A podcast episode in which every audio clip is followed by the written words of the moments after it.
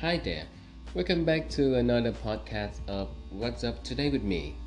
Today I want to share with you a tradition from my country. I tried to look it up for a short word, but apparently I couldn't find any, so here is what it is. Clean and decorate the ancestral grave tradition. In Vietnam, we believe that the soul of the dead person still rests along their descendants on earth. They only move to a new house or their grave.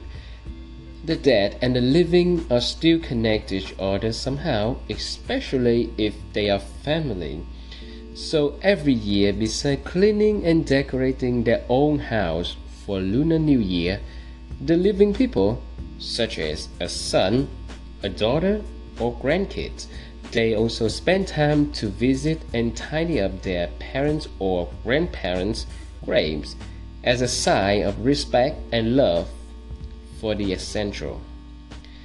This tradition may sound very similar to the Mexico's Day of the Dead. In fact, they share a lot of in common.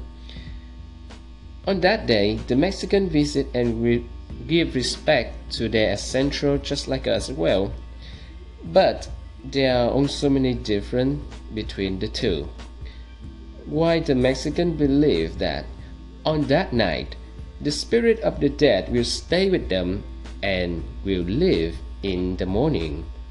We, on the other hand, believe that they will stay with us for at least one month to enjoy Lunar New Year before they go back to their house. This is one of our traditions for Lunar New Year. How about you? How about your country? Thank you for listening.